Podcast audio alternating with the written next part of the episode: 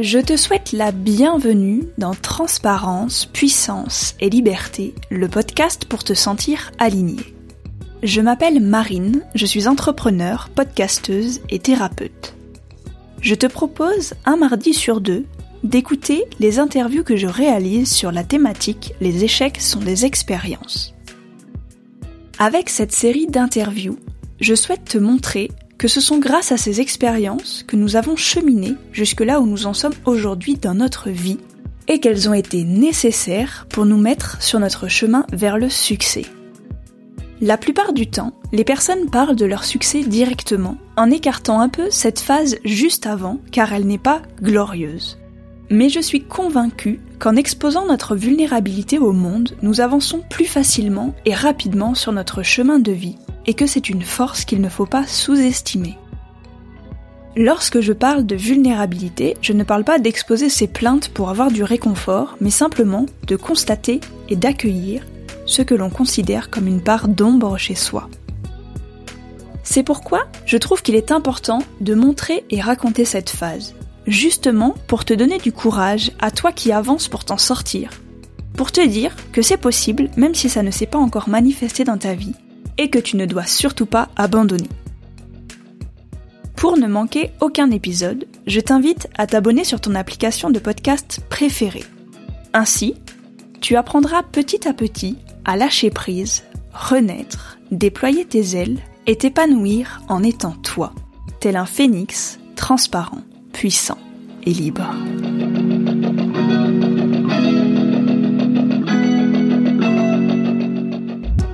Dans cet épisode en deux parties, Marine te raconte les échecs qu'elle a traversés lorsqu'elle s'est rendue compte que son modèle de réussite n'était pas celui des autres et encore moins celui dicté par notre société.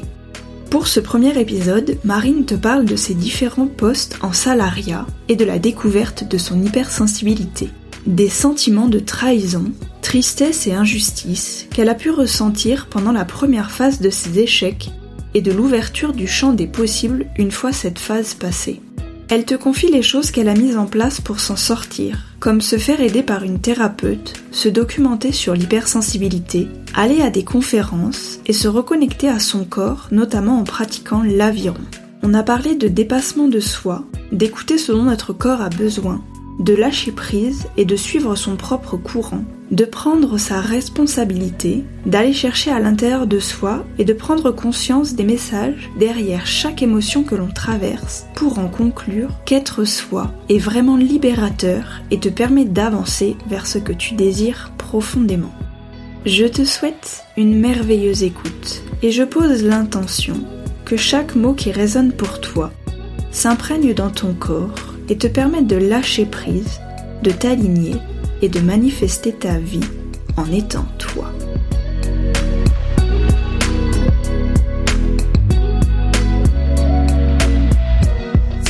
Aujourd'hui, je reçois Marine sur le podcast Transparence, Puissance, Liberté pour la série d'interviews Les échecs sont des expériences. Bonjour Marine, je te laisse te présenter à ma communauté.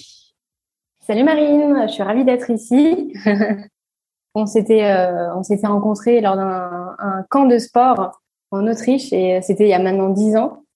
Ça commence à faire et euh, non, je suis ravie d'être ici. Ben, je vais je vais me présenter. Euh, je vais commencer côté boulot, même si aujourd'hui je dis vraiment que voilà, je ne définis pas simplement par par son taf.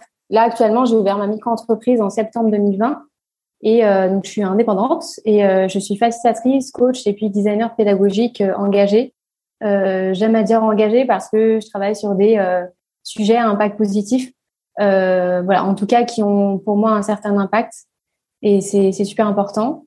Et euh, avant d'expliquer un petit peu ce que je fais, c'est aussi important pour moi d'expliquer que euh, je travaille avec différents collectifs. Donc, euh, différents collectifs, c'est un groupement d'experts où on travaille tous ensemble. et avec ces différents collectifs, je travaille pour différents publics euh, donc en fait, je slash euh, d'activités, euh, de collectifs et puis de, de public. Et voilà, moi en fait, mon travail, il est centré sur euh, vraiment la diversité de l'humain. C'est pour ça que j'utilise beaucoup le terme différent parce que j'aime j'aime l'humain, j'aime profondément l'humain et je me nourris de la de l'humain dans toute sa diversité. Je pense que c'est vraiment ce qui caractérise mon activité aujourd'hui et j'aime créer de la connexion entre les gens. C'est un truc c'est assez ouais assez facile et naturel pour moi. Je pense qu'en développement personnel, on appelle on appellerait ça le flow. Donc voilà. Et pour expliquer un peu plus en détail, en fait, ce que je fais, c'est que j'accompagne des étudiants, des entrepreneurs sociaux et des entreprises et des publics en réinsertion professionnelle à mieux travailler ensemble, à innover, à agir, à s'élever. Et la manière dont je le fais, c'est que je, je, fais de la conception, de la création euh, d'ateliers d'intelligence collective. Donc, c'est de la, du contenu pédagogique. Ensuite, j'anime ces ateliers. Donc, en fait, je fais travailler les gens en groupe. Et puis ensuite, je fais de la transmission d'outils euh, d'innovation et de design. Donc, euh, globalement, mon objectif, c'est vraiment de faire travailler les gens ensemble pour des buts qui peuvent être assez assez variés et de leur transmettre des connaissances et puis aussi des challenger. Donc euh, c'est mon activité d'aujourd'hui, mais euh, ça n'a pas été ma première. Euh, là aujourd'hui j'ai 28 ans et j'en suis à mon troisième boulot. Donc j'ai été consultante dans un cabinet de conseil en management et puis ensuite j'ai été chef de projet digital dans une des filiales digitales d'un groupe pharma. Je suis passée par la case cabinet de conseil sur le boulevard Haussmann à Paris et puis ensuite chef de projet digital dans une tour à la défense. Ça me fait rire parce que j'ai écouté pas mal de podcasts et euh, c'est vrai que c'est le parcours un peu classique. Donc je pense qu'il y a pas mal de gens qui sont passés par là et, moi aussi. Donc euh, voilà. Et puis aujourd'hui, euh, voilà, je, dis un petit peu ce que je fais, mais je pense que mon activité elle est en constante évolution et c'est ça que j'aime. Et là aujourd'hui, je fais du coaching, de l'accompagnement collectif et j'aimerais potentiellement me tourner aussi vers de l'accompagnement individuel parce que c'est aussi en phase avec ma personnalité qui est à la fois introvertie, extravertie.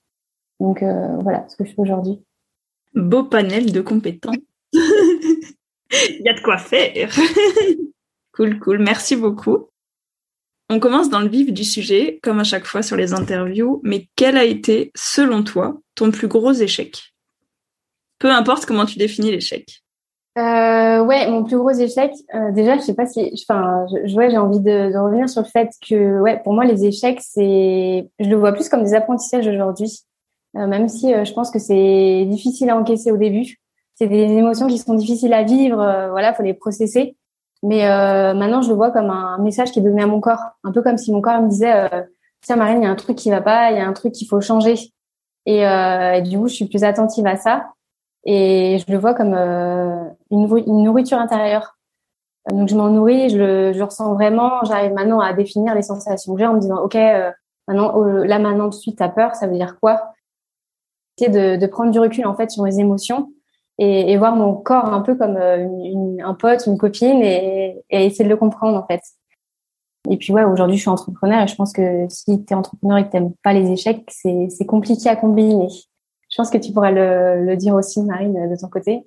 ouais, mais enfin moi je suis d'accord que, enfin je fais le podcast exprès pour dire que il n'y a pas d'échec en fait, c'est que des expériences et on apprend en permanence et en fait, toute action qu'on fait, c'est une expérience. Que ça fonctionne ou que ça fonctionne pas, t'apprends quelque chose. Parce que si ça fonctionne, tu continues sur cette voie.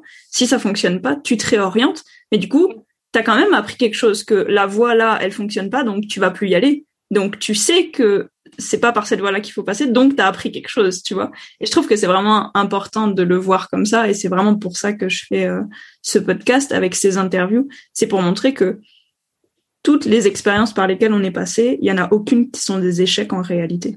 Ouais, non, c'est sûr. C'est un, c'est un changement de trajectoire et au final, on, c'est comme si on gagnait du temps parce que voilà, ton corps, euh, tout toi te dit non, c'est pas par là. Donc euh, bon, faut accepter, euh, faut prendre quelques portes. Moi, je m'en suis pris quelques-unes euh, et au bout d'un moment, tu te dis ok, j'ai compris, ça y est.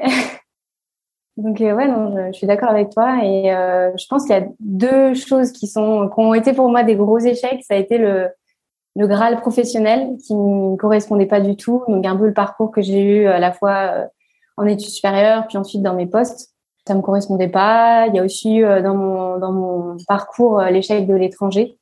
j'ai passé une partie de mes études et de ma vie en Allemagne puis ensuite au Brésil. Ça c'était le, je pense la première chose qui m'a mis un gros coup. Et la deuxième, ça a été ma vision de mon hypersensibilité. Que voilà, je suis hypersensible et je, je l'assume euh, mon, décalage en fait avec les autres et le, le monde. Ça je suis passée par des phases qui ont été assez difficiles, par des phases de déprime, de, de grosses remises en question, de crises d'angoisse, euh, ouais, pour trouver euh, trouver sa place.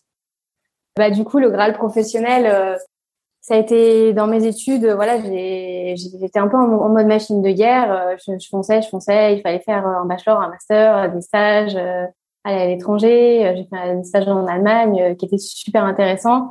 Euh, néanmoins, j'ai eu du mal à fitter avec la culture allemande qui ne correspondait pas.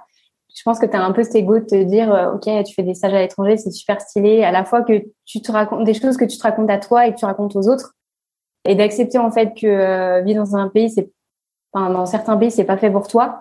Ouais, je pense que ton, moi, mon ego on a pris un, coup. Dans mon deuxième message en Allemagne, j'ai découvert une part de mon hypersensibilité. J'ai vraiment découvert euh, une manière de travailler plus douce d'être plus doux avec les autres, d'être plus doux dans, le milieu du travail, qui n'était pas forcément quelque chose que j'avais appris à l'école ni euh, dans mes expériences pro. Et, euh, je, ouais, sur le coup, je me souviens, m'a dit, putain, waouh, c'est super puissant et euh, ça apporte quelque chose de différent et à la fois c'est aussi puissant. Et euh, ouais, ça a été une, petite découverte dans, dans la filiale innovation chez, chez Audi et euh, dans une super équipe avec des gens qui étaient super brillants, mais qui laissaient vraiment la place à tout le monde et j'ai réussi à la trouver et apporter ce que j'avais apporté avec beaucoup de douceur, je pense, de bienveillance, d'apport dans le collectif. Et euh, là, je pense que j'avais mis le doigt sur quelque chose. Et après, du coup, j'ai fini mes études. Euh, je j'avais entrevu un peu des choses qui me plaisaient, mais je pense que je savais pas trop que j'avais envie de faire. Du coup, j'ai fait un cabinet de conseil, un peu un peu comme tout le monde. Euh, néanmoins, quand même, avec une partie, euh, aller monter un design center en interne. J'ai travaillé avec un designer. Là, c'est pareil, ça a été pour moi un point assez important de ma vie la rencontre avec l'univers du design qui est beaucoup, beaucoup plus centré sur l'utilisateur, sur l'humain, donc des valeurs qui sont plus proches des miennes que le, le côté un peu plus euh, corporate business. Euh. Je restais euh, dix mois dans mon cabinet de conseil parce que euh, la culture d'entreprise ne me convenait pas, la hiérarchie ne me convenait pas, je me sentais pas à ma place. Euh, je me souviens avoir dit à mes parents, oh, j'ai l'impression d'être dans une pièce de théâtre. J'étais ouais, je, je comprenais pas, je voyais tout le monde qui jouait un rôle, je me disais je c'est des ouais, c'est un fonctionnement que je comprends pas. Parce que pour moi, c'était invraisemblable de me dire que quand je rentrais dans le cabinet, j'étais quelqu'un d'autre et quand je revenais chez moi, j'étais quelqu'un d'autre. Ouais, c'était une dissociation que, que je comprenais pas et que j'avais pas envie de faire.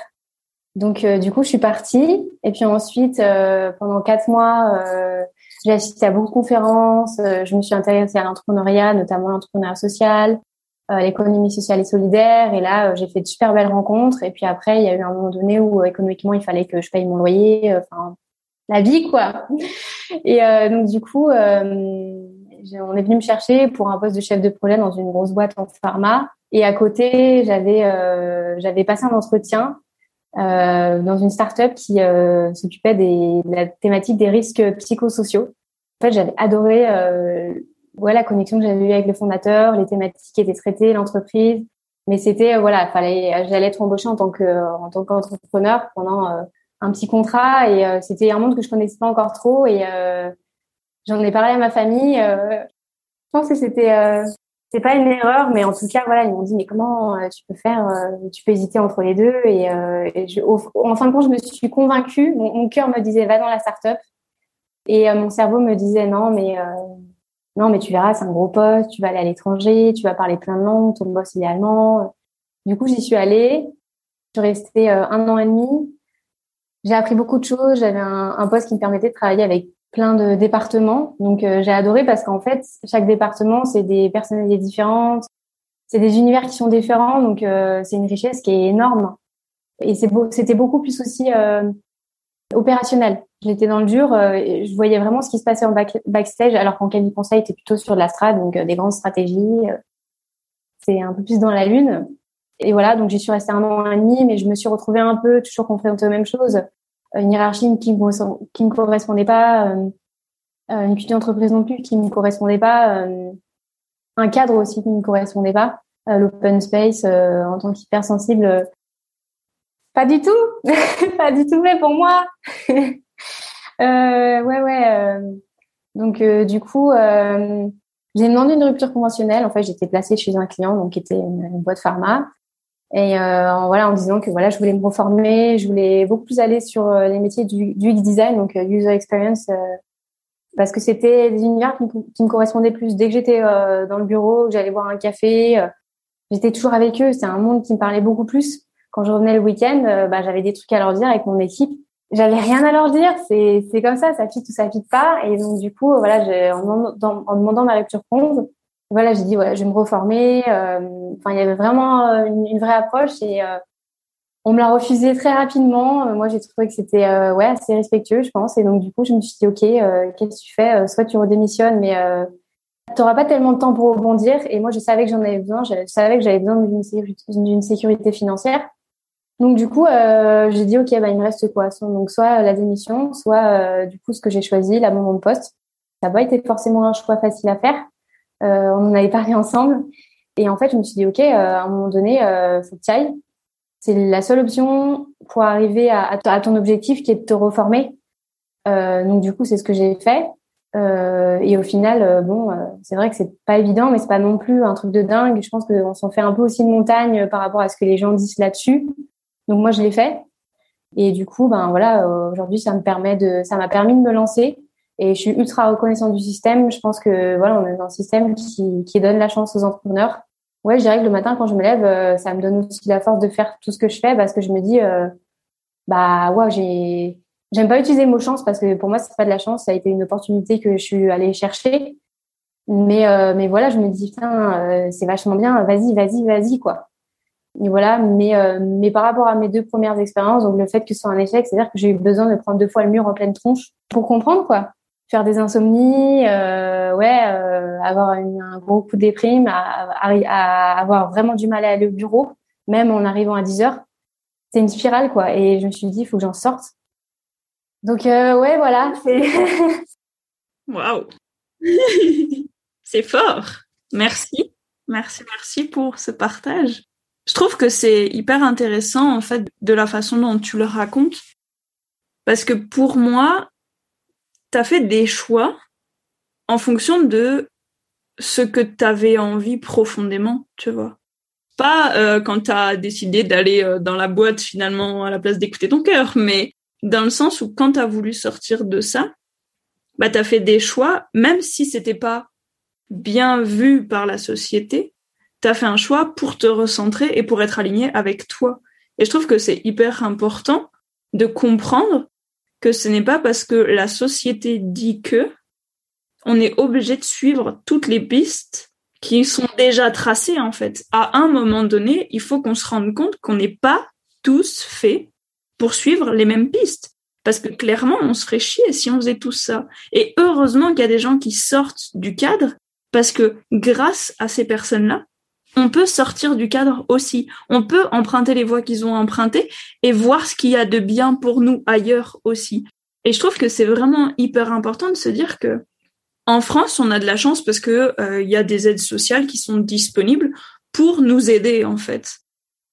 Et je veux dire, il y a plein de pays où il n'y a pas ça. Vraiment, si c'est là, c'est que des fois, tu en as besoin. Et donc, il faut s'en servir aussi parce que justement, ça te permet de rebondir et d'aller vers quelque chose qui te met en joie, qui te permet de te lever tous les matins sans euh, avoir euh, envie de te recoucher direct et d'être attaché à ton matelas pour pas aller au bureau parce que ça te plaît pas ce que tu fais, tu vois. Enfin moi je suis tout à fait, enfin j'entends tout à fait le fait de dire euh, que t'avais pas envie de te lever le matin et que c'était déprimant et que t'avais pas, enfin t'avais pas envie d'aller au boulot parce que tu vois quand j'étais encore kiné, pour moi ça a jamais été satisfaisant de faire ce métier-là, jamais.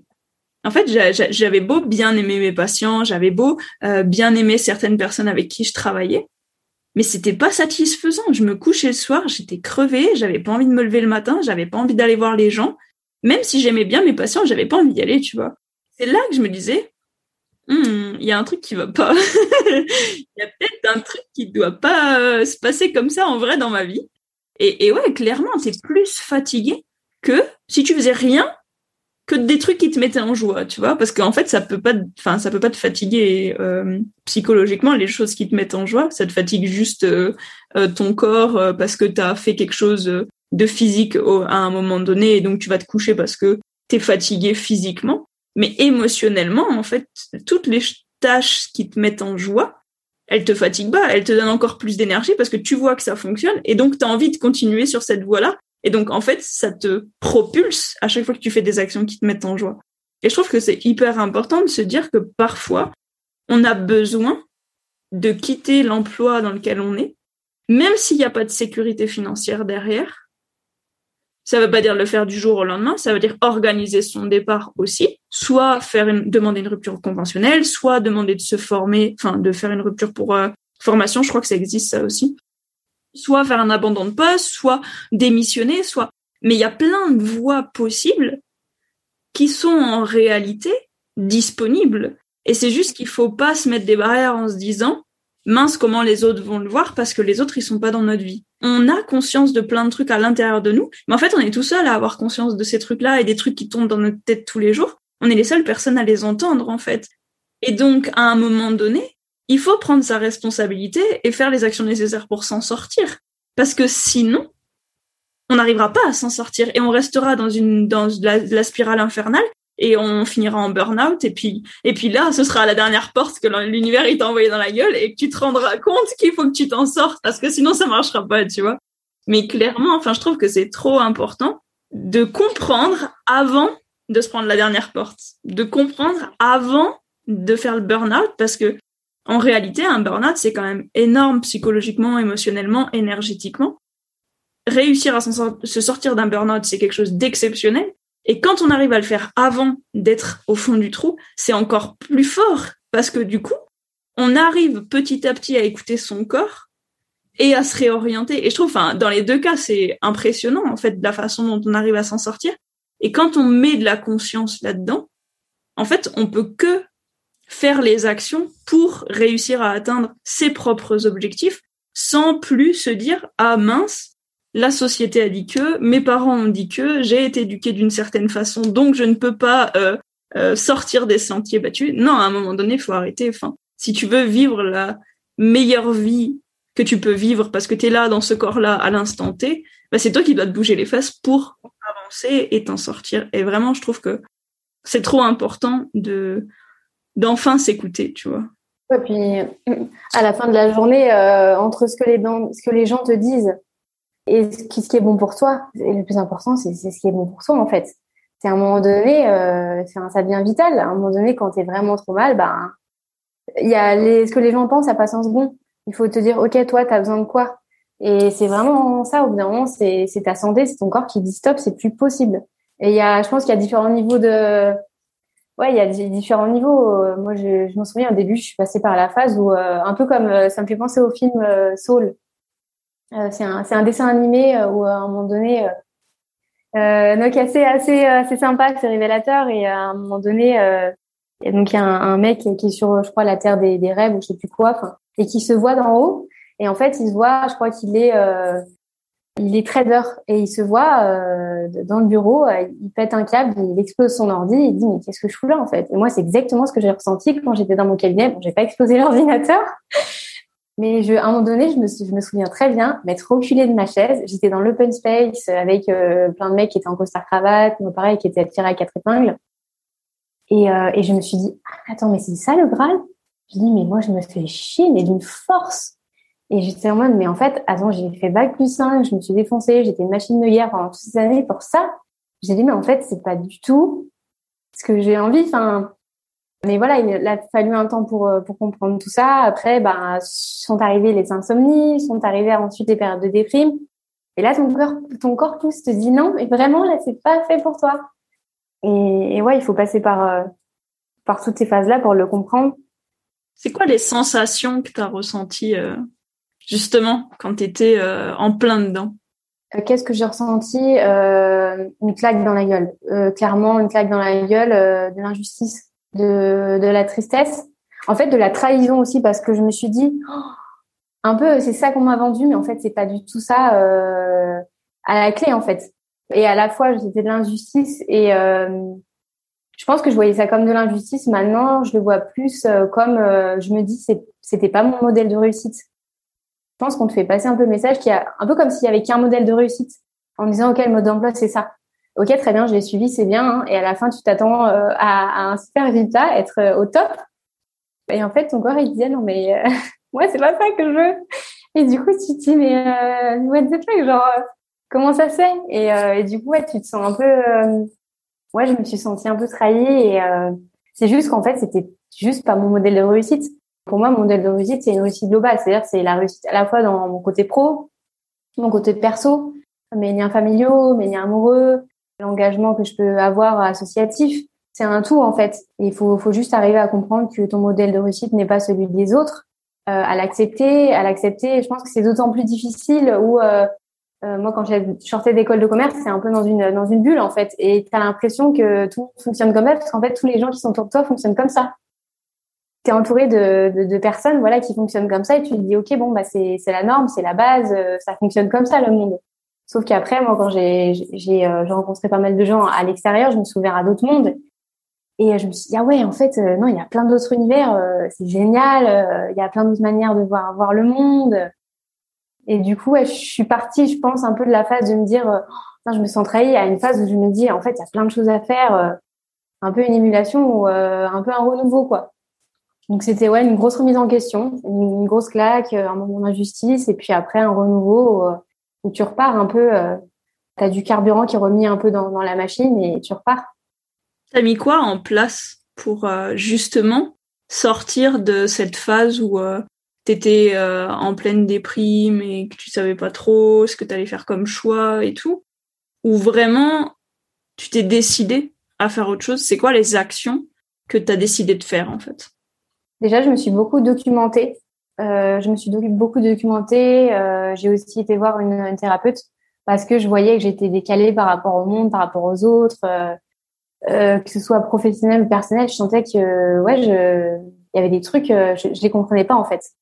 Et il y avait des choses même à l'extérieur, plein de choses qui faisaient kiffer les gens. Moi, ça me faisait pas kiffer. J'avais un mode de fonctionnement qui était différent. Et, et donc du coup, j'étais voir un thérapeute et j'ai un peu découvert euh, l'hypersensibilité. Euh, et après, je peux utiliser pas mal de mots, mais là, tout ce qui est surdurance, zèbre. Euh, et euh, déjà, juste d'avoir mis des mots dessus, tu te dis, OK, OK, ça veut dire qu'il y a d'autres gens qui sont comme moi. Déjà, ça te rassure un peu. Tu te dis, OK, je suis pas seule. Je, tu te sens, tu te dis, OK, je suis pas la seule. Au début, tu te sens un peu taré. Tu te dis, OK, je, je comprends pas trop. Euh, donc là, tu vois un peu qu'en fait, t'es pas seule. Tu sens que voilà, c'est c'est comme ça. Enfin, déjà, ça, ça fait du bien. Donc euh, j'ai lu un livre euh, où je me suis vraiment retrouvée dedans et euh, voilà, ça me fait du bien. C'est un livre qui s'appelle Je pense trop. Comment canaliser ce mental envahissant de, de Christelle Petit-Colin. Franchement, je le conseille. Après, voilà, je pense que chaque chaque personne est plus appelée sur certains livres que d'autres. Moi, ça a été celui-là. Euh, à une certaine période de ma vie. Euh, Peut-être que maintenant, si je le relis, je, je le verrai de, de, manière différente. Mais en tout cas, voilà, c'est ça a été de me documenter, de voir quelqu'un d'aller à beaucoup de conférences. Euh, je me suis euh, mise sur l'appli Meetup où en fait j'allais à des conférences sur euh, plein de thématiques qui m'intéressent en économie sociale et solidaire. Je me suis aussi beaucoup approchée de l'association Make Sense qui qui travaille sur la thématique de l'entrepreneuriat social. Et j'ai été voir aussi beaucoup d'expos. J'aime énormément l'art et la culture, ça me ça me nourrit beaucoup. Donc c'est tout ce que j'ai fait. Ouais, je me suis du coup j'ai aussi découvert donc l'USS, tout ce qui est design, entrepreneuriat. Et du coup, j'ai rencontré des gens qui, euh, à mon sens, sont beaucoup plus alignés avec qui je suis, la manière dont je fonctionne, et qui ont des centres d'intérêt et des valeurs qui sont beaucoup, plus proches des miennes. Et donc, c'est des personnes avec qui je suis encore en contact aujourd'hui, qui me sont, ouais, qui me sont très chères. Mais c'est pendant cette période-là où, en fait, j'ai vraiment trouvé ma place. C'était un, des échecs, un des échecs, le deuxième échec dont j'ai parlé au tout début. J'ai vraiment trouvé ma place, j'ai vraiment trouvé les gens avec qui je me sentais bien, et ça, ça faisait du bien d'autres choses peut-être que j'ai mis en, place, euh, le sport. J'ai commencé la gym à 6 ans. Ensuite, là, je me suis recyclée euh, en, en, cheerleading. C'est un sport américain d'acrobatie. Et puis, je fais, je fais aussi de l'aviron.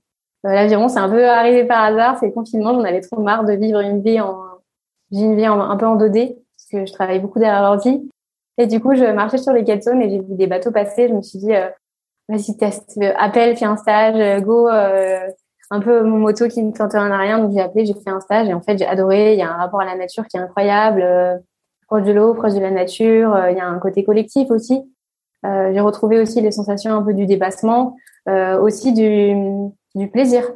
La gym pour moi c'était plus voilà le dépassement, la compétition. Il n'y avait pas la notion de plaisir et je l'ai un peu découvert en me disant ok tu peux aussi te faire plaisir dans le sport, juste te faire kiffer une notion aussi de douceur, euh, d'écouter ce que ton ce que ton corps a besoin, ce dont ton corps a besoin. Et donc euh, le, sport, ça m'a ça m'a beaucoup aidé.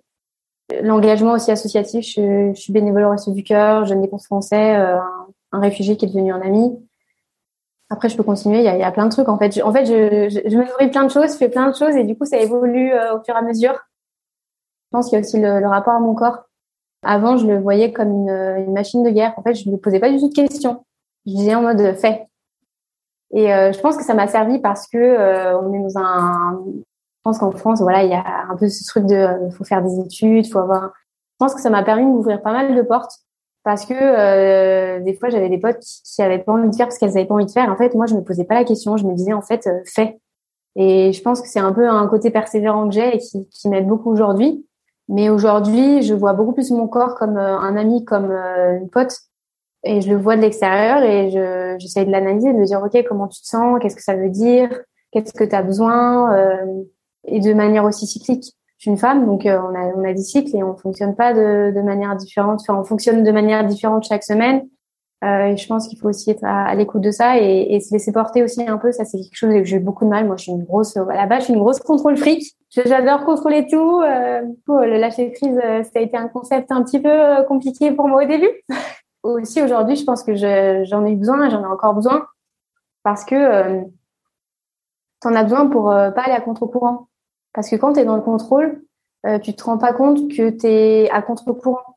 Tu sens que tu c'est dur, que tu galères, euh, mais tu te dis parce que tu as tellement eu l'habitude, moi j'ai tellement l'habitude de de me dire de me dire vas-y euh, enfin d'y aller quoi que euh, c'était une sensation qui était normale sauf qu'en fait je me rendais pas compte parce que que c'était en fait à l'encontre de qui j'étais et je me rends compte maintenant parce que j'ai lâché prise et qu'à un moment donné je me suis mis en cuillère dans l'eau et je me suis dit euh, wow le vent te mène et en fait c'est tellement plus simple tellement plus fluide c'est comme si tu étais dans l'eau, au lieu de ouais, nager à contre-courant, bah, tu te mets dans l'autre sens et tu vas. À un moment donné, la rivière, elle te, elle, elle te porte un peu à gauche. Puis, euh, un peu comme dans les vidéos, euh, bon, même si j'y joue pas, il y a, je sais pas, il y a une petite, euh, une petite étoile qui arrive, il y a une petite surprise, ensuite à droite, une, une petite surprise. Et, et là, tu, tu te nourris de la vie. Euh, et c'est juste, c'est magnifique comme sensation parce que tu kiffes, quoi. C'est, toi, c'est, c'est toi. Et ça, ça me fait penser à un truc. Je sais pas pourquoi je parle, je, veux parler de ça, mais aussi quand tu vas en soirée. Avant, quand je me présentais, je m'en souviens, je toujours, euh, ouais, euh, je suis euh, tu fais quoi? Ouais, euh, salut Marine, tu fais quoi dans la vie? Ouais, je suis consultante, mais euh... il y avait toujours un mais. Fallait toujours que je me justifie parce que je parce que c'était pas moi, parce que je me cachais, parce que ouais, je pense que j'en avais honte aussi. J'avais honte de faire ce job qui était euh, socialement euh, très bien vu, très bien payé, et, et, et pour moi, qui n'avait pas l'impact que je souhaitais qu'il l'ait je fais pas dénigrer ce boulot parce qu'il y en a d'autres qui le font et je pense que ça a du sens pour moi. En tout cas, pour moi, ça n'en avait pas. Et euh, maintenant, quand j'arrive en soirée, ben voilà, je, je présente un peu ce que je fais. C'est toujours pas évident parce que comme ça évolue tout le temps, et ben les gens sont un peu perdus et euh, c'est pas comme si je disais je suis infirmière ou je suis docteur. C'est clair, net et précis. Mais en tout cas, quand je dis ce que je fais, c'est moi et euh, c'est tout de suite moi. Et si tu as envie de bosser avec moi, tu sais que tu as bossé avec Marine, avec la vraie. Tu as juste envie de boire un coup avec moi, bah, tu sais que c'est moi et ça, ça fait tellement de bien, juste d'être soi et euh, c'est, c'est libérateur. Merci, merci, merci, merci. Vraiment, c'est un truc impressionnant. C'est quand tu réécouteras, tu t'entendras le cheminement en fait de j'écoute l'éducation que j'ai reçue, j'écoute la société dans laquelle je vis, et en fait, je me rends compte que ça fonctionne pas. Ah tiens, je change. Et en fait, j'écoute mon corps, j'écoute ce que j'ai envie de faire moi, et paf, tiens, ça marche vachement mieux et je suis vachement plus épanouie. Et en fait, c'est ça, le cheminement qu'on a quasiment tous quand on fait du, du développement personnel, c'est ce truc-là, c'est le truc de se dire, en réalité, les systèmes qui sont en place à l'heure actuelle dans notre éducation, je dénigre pas les systèmes. Parce que ça a permis pas mal de choses. En France, on est carrément bien loti au niveau des systèmes. Il y a beaucoup d'aides, il y a beaucoup de choses qui sont mises en place et Enfin, on peut s'en sortir à n'importe quel moment en réalité en France, pour les Français, bien sûr, pour les Français, parce que pour le reste, on sait très bien où ça en est. Mais bon, ça veut pas dire que c'est génial et que c'est compatible avec tout le monde, parce que en réalité, on n'est pas tous faits de la même façon, on n'apprend pas tous de la même façon, et on a autant de façons d'apprendre que de personnes qui existent sur Terre. Et tu vois, toute mon enfance, j'ai pas eu le droit de faire d'erreurs je n'avais pas le droit de me planter à une dictée. Je n'avais pas le droit de pas réussir à faire quelque chose du premier coup, tu vois. Et on a été éduqués comme ça. On a été éduqués comme ça parce que nos parents ont été éduqués comme ça. Et ils ont fait avec les ressources qu'ils avaient et c'est ok, je blâme pas et je suis pas. C'est juste que, en vrai, c'est pas la bonne façon. c'est juste pas la bonne façon. Il faut qu'on se rende compte à un moment donné que l'échec, les erreurs, les essais, ça fait partie du processus. Ça fait partie de l'apprentissage. C'est hyper important pour apprendre à justement aller sur la bonne voie. Et clairement, l'éducation euh, nationale, le, le système actuel en place de faire des contrôles, de classer les élèves par euh, moyenne et de donner une récompense quand quelque chose est bien fait et une punition quand quelque chose est mal fait, c'est quand même un système hyper sadique. Faut qu'on s'en rende compte à un moment donné. et clairement, on nous apprend que le Graal, c'est de faire des études, de savoir en sortie de collège, alors que tu as 13 ans, dans quel lycée tu veux aller, dans quelle filière tu veux aller, parce que tu as envie de faire tel métier, et que quand tu as presque 18 ans, tu dois savoir dans quelle étude tu veux aller pour faire le métier de ta vie, dans lequel tu seras toute ta vie en plus, parce que voyons, tu vas pas changer, et qu'après tu vas devoir trouver le compagnon ou la compagnie de tes rêves, faire des enfants, avoir une maison, des chiens, des chats, tout ce que tu veux, et puis attendre la retraite pour t'amuser. Et puis le tout sans pression aucune, hein, quand même. Je tiens à le dire, euh, il faut pas être stressé du tout. C'est ça, c'est c'est et tout ça de façon euh, normale et naturelle. Et puis linéaire, très linéaire. Euh, il y a 1, 2, 3, 4, 5 quoi. C'est genre tu dois le faire dans cet ordre-là parce que sinon, blablabla, blablabla. Mais en vrai de vrai, non. En vrai de vrai, juste, vraiment, t'es venu sur Terre pour t'incarner dans le corps dans lequel tu es, dans la famille dans laquelle tu es, dans l'environnement dans lequel tu as grandi, parce que ton âme, elle a décidé de s'incarner dans ce corps-là, parce qu'avec ce corps-là, dans cette famille-là, dans cette société-là, tu as toutes les capacités nécessaires pour atteindre ta mission de vie.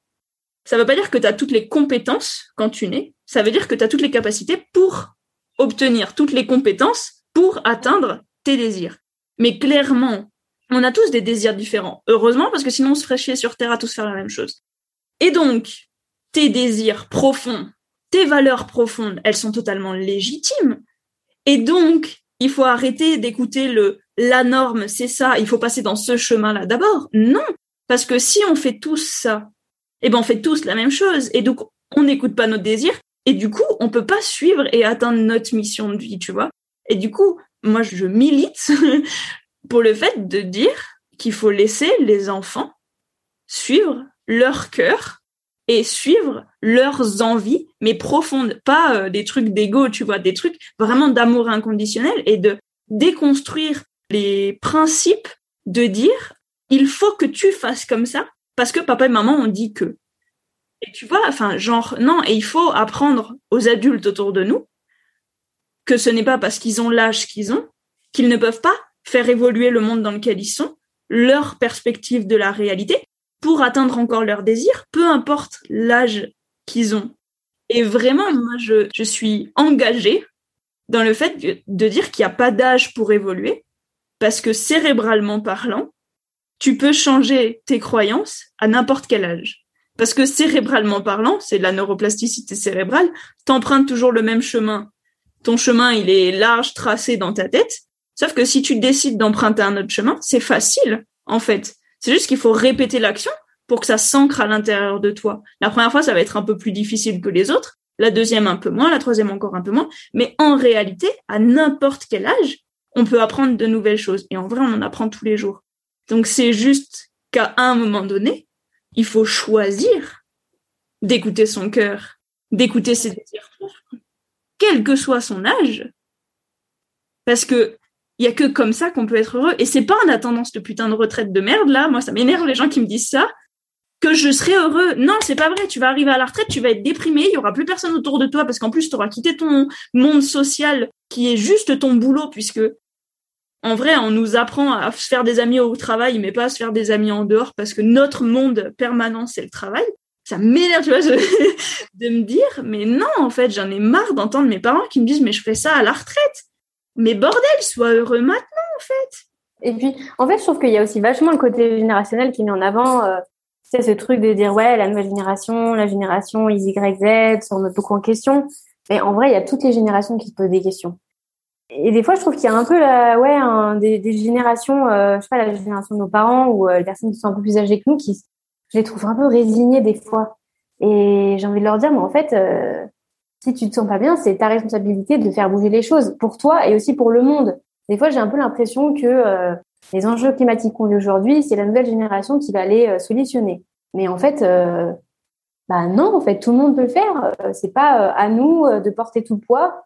Enfin, j'ai pas, j'ai un peu l'impression qu'il y a pas mal de gens qui, euh, qui voient ça comme euh, le truc de la nouvelle génération, des jeunes. Euh, c'est un peu la nouvelle vague. Mais non, en fait, si toi aussi tu te sens concerné par la chose, bah en fait, fais-le quoi. Prends ta responsabilité et fais-le. Ouais, c'est ça. Prends ta responsabilité. Moi, ça m'énervait quand j'étais en entreprise, les gens qui plaignaient mais qui mettaient rien en place derrière.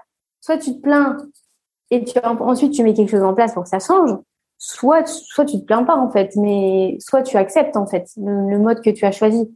Mais euh, ça, ça, fait appel aussi à la fameuse la fameuse réflexion où les gens disent euh, t'as de la chance. Non, j'ai pas de la chance. Parce que les gens, ils ont l'impression que c'est une façade où en fait tu réussis tout, mais non derrière il y a des sacrifices, il y a du taf, mais il y a tellement de taf. Il y a des peurs, il y a des doutes, il y a des questionnements. Les questionnements, c'est toute ma life. Mais euh, mais non en fait derrière tout ça, il y a il y a vachement de boulot et même, c'est OK de dire qu'il y a vachement de boulot et que c'est pas facile. Mais, mais les gens, en fait, ils ont l'impression que, ouais, toi, t'es arrivé, mais que, mais que eux, ça, ça va être trop compliqué. Ben non, c'est juste que après, OK, faut te dire que ça va être du taf derrière et faut accepter que ça va être du taf derrière et que aussi, ça prendra le temps que ça prendra, en fait. Je pense que les choses, faut qu'elles arrivent à, maturité. Que des fois, toi, tu vas prendre la décision euh, très rapidement. Il y a des personnes, elles vont mettre beaucoup plus de temps c'est pas grave en fait, faut qu'elles aient le temps de processer l'information, peut-être de l'écouter plusieurs fois, que ce soit dit par des personnes différentes. Et ça prend le temps que ça prendra en fait. Et, et c'est pas grave. Euh, enfin, il y a pas de par, même par rapport à ça, il y a pas de code en fait. C'est ça. C'est c'est vraiment une question de est-ce que je prends ma responsabilité? Parce que on est vraiment tous responsables des actions qu'on fait, des réactions qu'on a parce que on contrôle notre corps. Notre corps, il fait les mouvements qu'on fait parce que on lui a demandé de faire les mouvements qu'on fait. C'est peut-être devenu inconscient, mais c'est quand même ton cerveau qui te demande. Les choses que tu dis, c'est exactement la même chose. Ça peut être inconscient quand tu les dis, mais en réalité, c'est ton cerveau qui l'a demandé. Donc, tu es responsable de tes actes et de tes, de tes faits et gestes en réalité et de ce que tu dis. Les gens qui sont résignés à dire ah c'est pas euh, ma faute la génération d'après ils feront mais les gars en fait vous êtes responsables vous êtes responsable de vos actes tous les jours à un moment donné, il faut vous bouger les fesses si vous voulez que ça change. Parce que si vous attendez que le monde change, votre perspective de la réalité. Il y a personne qui viendra, il y a personne qui viendra te chercher. Hein. C'est ça. C'est en plus les gens attendent que leur perspective de la réalité change parce que le monde d'extérieur va changer. Mais il faut comprendre que ton monde à toi, ta réalité à toi, elle change parce que toi, tu changes. Parce que toi, tu décides de voir les choses différemment. Toi, tu décides de faire les actions différentes pour atteindre tes objectifs. C'est le podcast que j'ai enregistré et qui est sorti euh, la semaine dernière, au moment où toi, petit auditeur, tu écoutes ce podcast. Mais vraiment, à un moment donné, si tu décides de poser des objectifs et de te dire, OK, moi, je veux atteindre ça comme objectif, t'es la seule personne capable d'atteindre ces objectifs tels que tu le désires. Et donc, tu es la seule personne à pouvoir faire les actions nécessaires pour atteindre ces objectifs, tu vois. Et vraiment, ça m'énerve les gens qui disent, ouais, mais j'attends. J'attends que le monde extérieur, il change. Et après, moi, je changerai. Et après, moi, j'aurai ce que je voudrais parce que le monde extérieur, il aura changé. Bah non, bah, tu vas attendre toute ta vie, en vrai, parce que clairement, si toi, tu décides pas de faire les actions nécessaires pour t'en sortir, personne le fera à ta place. Les autres atteindront leurs objectifs, mais toi, tu resteras là. Tu erreras dans ta vie toujours euh, en train de te prendre des portes pour parce que l'univers en vrai il est toujours bienveillant avec toi mais au bout d'un moment il en a marre donc met des grosses portes dans la tronche pour que tu comprennes. Mais si toi t'écoutes pas si toi t'écoutes pas ces signes là et si tu continues tu continues tu continues sans jamais te remettre en question et en disant que c'est les autres qui sont responsables et pas toi alors que t'es tu as ta responsabilité dans toutes les situations que tu vis chaque jour en vrai tu peux pas évoluer. Ton monde il peut pas changer et, vraiment, enfin, je trouve que c'est vraiment trop important de se recentrer sur soi et d'écouter son corps. Et tout à l'heure, tu vois, quand tu me disais, oui, moi, mon corps, je le vois comme une pod et tout, mais c'est clairement ça. En vrai, ton corps, en permanence, il t'indique les choix que tu dois faire.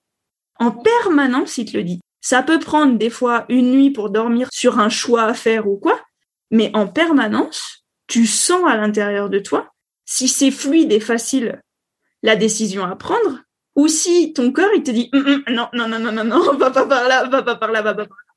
Mais vraiment ça peut ne pas être confortable parce que c'est hors de ta zone de confort la nouvelle action que tu dois faire. Mais si t'écoutes à l'intérieur de toi ce sera toujours fluide en fait. Parce que tu sauras que l'action que tu vas faire elle est en accord avec toi qui tu es profondément sans masque sans carapace juste toi, tu vois, le ce pourquoi tu es venu sur Terre. Vraiment, c'est, enfin, vraiment, moi, je vois toutes les actions que je fais maintenant, elles sont alignées à 100% avec moi. Et j'ai fait dernièrement une action, j'ai dit oui pour retravailler dans le bar dans lequel j'avais travaillé il y a cinq ans. J'aime profondément travailler avec euh, mon, le patron du bar et tout, c'est pas ça le problème. Mais j'ai mis trois jours pour m'en sortir. J'ai mis trois jours pour revenir dans mon énergie à moi. Alors que j'ai bossé qu'une après-midi. Je l'ai compris direct et j'ai fait OK, plus jamais en fait. Parce qu'au moment où j'ai dit oui, mon corps il disait non. Ok. Ouais, c'est intéressant. C'est là en fait où tu te rends compte que si tu écoutes vraiment, tu sais déjà la réponse. Tu sais déjà si la prochaine action, elle va être dans ton sens ou pas, tu vois. Si tu es dans le flow, si tu te laisses porter ou pas. Le fait de lâcher prise, c'est un truc qui m'a permis de relâcher pas mal de colère que j'avais en moi. Et je me suis rendu compte, j'ai lu un livre qui s'appelle Le pouvoir de l'acceptation de Lise Bourbeau. J'aime beaucoup Lise Bourbeau, moi j'aime bien tous les livres qu'elle fait, c'est du développement personnel, c'est de la nourriture pour les pensées, c'est génial. Et ah, ça fait un moment que je l'ai lu. Et en fait, ça a fait tilt dans mon esprit, je sais pas, il y a deux semaines, je crois. En fait, ma vie maintenant, j'accepte beaucoup plus de choses telles qu'elles sont. Tu vois? Et je me rends compte qu'avant, comme tu disais, je nageais à contre-courant, tu vois. Pour moi, c'était pas normal, c'était pas logique, c'était pas et je me battais en fait. Et j'ai appris à me dire OK, bah ça s'est passé comme ça, c'est un fait. J'ai ma responsabilité dans la situation, l'autre personne a sa responsabilité dans la situation. Qu'est-ce que je fais pour avancer? Et j'accepte que la situation elle soit comme ça. Et genre, avant je me disais waouh, mais c'est une montagne ce truc à faire, tu vois, à accepter, à lâcher prise et tout.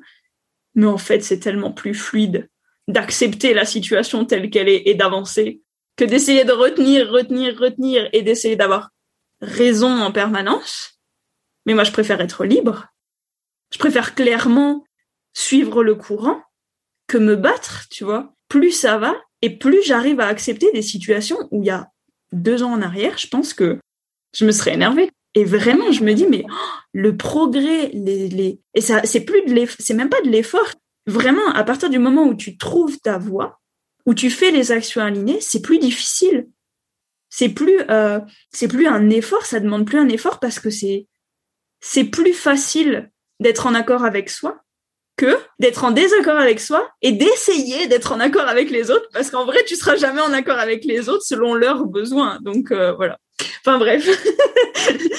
Je suis non franchement je suis enfin super alignée avec tout ce que tu dis et c'est marrant parce que ça ouais ça, ça fait réfléchir en même temps euh, enfin tu vois par rapport à la colère euh, je m'en ai jamais rendu compte mais c'est marrant parce que tu, fais appel à la colère et, moi ça ça me parle et aussi au, au ressenti quand tu le dis avant, j'avais tendance à écouter des podcasts de développement personnel et, euh, et en fait, je me rendais pas compte. Maintenant, je me rends compte parce que je le ressens que toutes ces sensations-là, tu les ressens vraiment. C'est pas juste pour faire genre, euh, voilà, je le sens. C'est non, vraiment, il y a des, vrais ressentis et, euh, et je, suis, totalement d'accord avec toi sur la colère.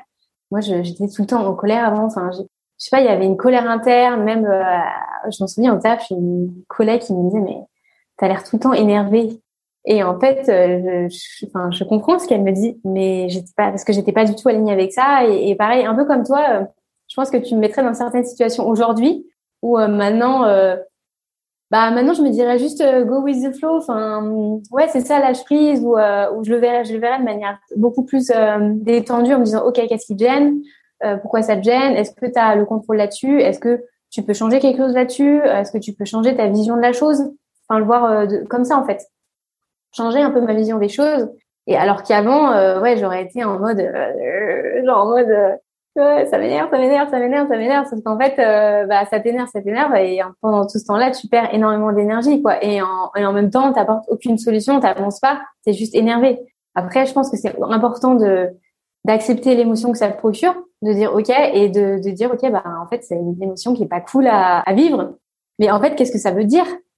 Qu'est-ce que ça veut dire Et c'est ça, c'est l'univers, c'est ton corps qui t'envoie un message. Et euh, et après, par rapport au truc que tu disais au tout début c'est un truc que moi j'ai, je pense que j'ai débloqué il y a pas super euh, longtemps. C'est euh, aller chercher à l'intérieur et pas à l'extérieur. Tu as tout en toi, mais tu as vraiment toutes les connaissances en toi en fait. C'est ça. C'est ça. Et, et, en fait, quand tu es un peu perdu, tu as un peu tendance à aller regarder ce que les autres font, euh, en te disant, attends, elle a l'air vachement bien dans son corps, euh, qu'est-ce qu'elle fait et tout. Et, et tu peux t'en faire un peu comme tu sais, une montagne tu te dis putain ça a l'air vachement compliqué mais en fait ça a l'air vachement compliqué parce que c'est pas fait pour toi ou parce que c'est pas ton truc. Il faut juste aller chercher ton truc. Et en fait regarde à l'intérieur et quand tu fais un truc qui est à l'intérieur de toi qui te correspond mais c'est tellement plus simple. Déjà c'est tes mots c'est ta manière de voir c'est ta manière d'expliquer et c'est fluide quoi et c'est fou en termes de sensations ce que ça change vraiment ça, ça change ta vie quand tu te lèves le matin c'est ta vie c'est pas la même quoi c'est impressionnant hein, la façon dont on nous éduque pas à ressentir ces trucs-là quand même. On nous éduque pas à ressentir nos émotions. On n'a pas le droit, quand on est enfant, de ressentir de la colère, de ressentir de la tristesse, de ressentir de la peur, euh, d'être dégoûté de quelque chose. On a le droit, un petit peu mais pas trop, à ressentir la joie, qui sont les cinq principales émotions, plus toutes celles qui en découlent. Mais en fait, on n'a pas le droit de ressentir nos émotions parce que c'est pas bien vu en société. Mais le truc, c'est que quand tu suis ta joie tous les jours, ça veut pas dire que tu vivras pas les autres émotions. Ça veut juste dire que si tu apprends déjà à vivre ta joie, que tu apprends à vivre ta tristesse, que tu apprends à vivre ta colère, que tu apprends à vivre le dégoût et que tu apprends à vivre euh, la peur, je trouvais plus la dernière. J'avais euh, vice versa dans la tête, euh, j'essayais de retrouver tous les petits personnages. C'est les cinq émotions qui sont dans la tête, je sais pas si tu l'as vu. Ok, non, je regarde, ça m'intéresse. Il est, il est drôle, mais c'est un peu comme Soul, c'est c'est basé sur euh, les émotions et le fait de ressentir les émotions et le fait que les émotions elles parlent dans ta tête.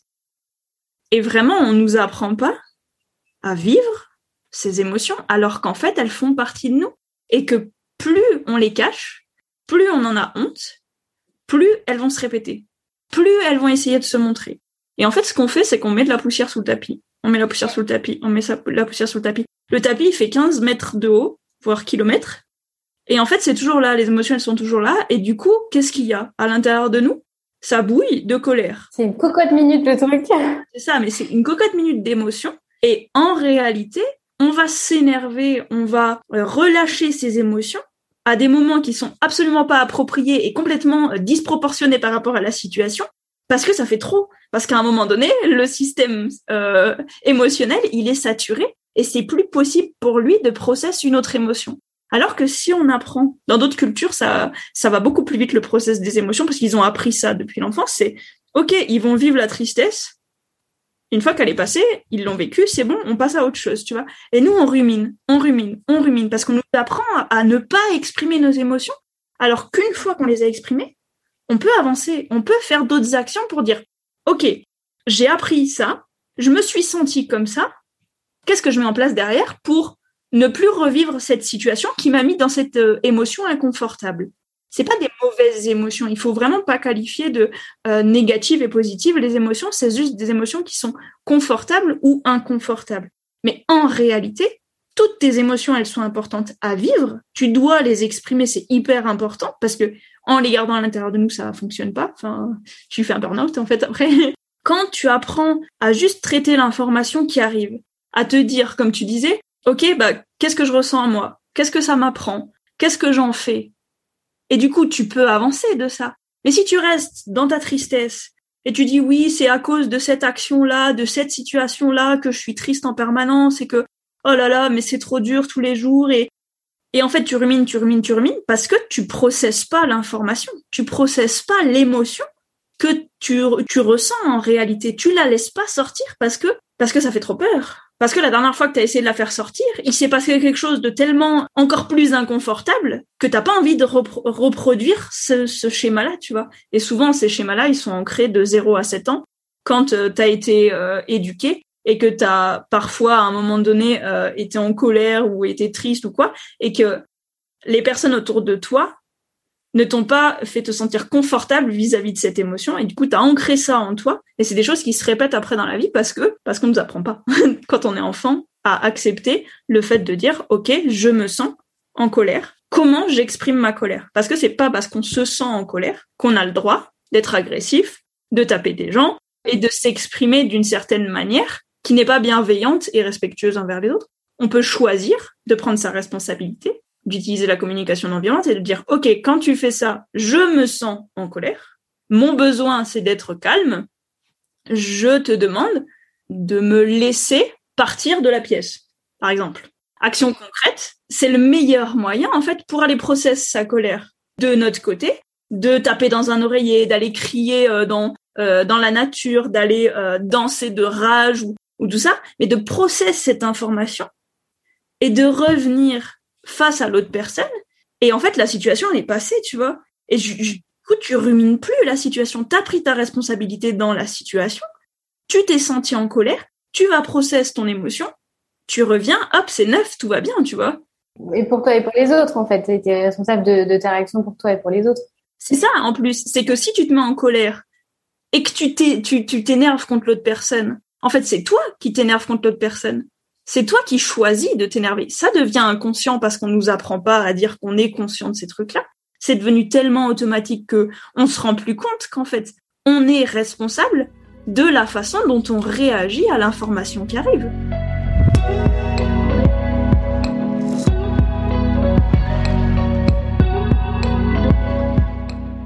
Merci d'avoir écouté la première partie de cet épisode jusqu'à la fin. Tu peux la retrouver sur le site marinegautron.com ou sur ta plateforme d'écoute préférée comme Apple Podcast ou Spotify. Si tu souhaites rester connecté à TPL ou faire découvrir ce podcast à ton entourage, je t'invite à le partager, laisser un avis ou le noter et venir me dire en commentaire sur le compte Instagram at marine.gauteron ce qui a résonné pour toi dans cet épisode. Si tu souhaites venir travailler avec moi pour un coaching solo pour un programme ou pour télécharger la méditation de ton choix, je t'invite à te rendre sur marinegauteron.com et choisir ce par quoi tu te sens appelé. Le nouvel épisode sera en ligne mardi prochain. Pour patienter, je te souhaite une belle semaine et je pose l'intention qu'elle soit remplie de moments alignés tout en transparence, puissance et liberté.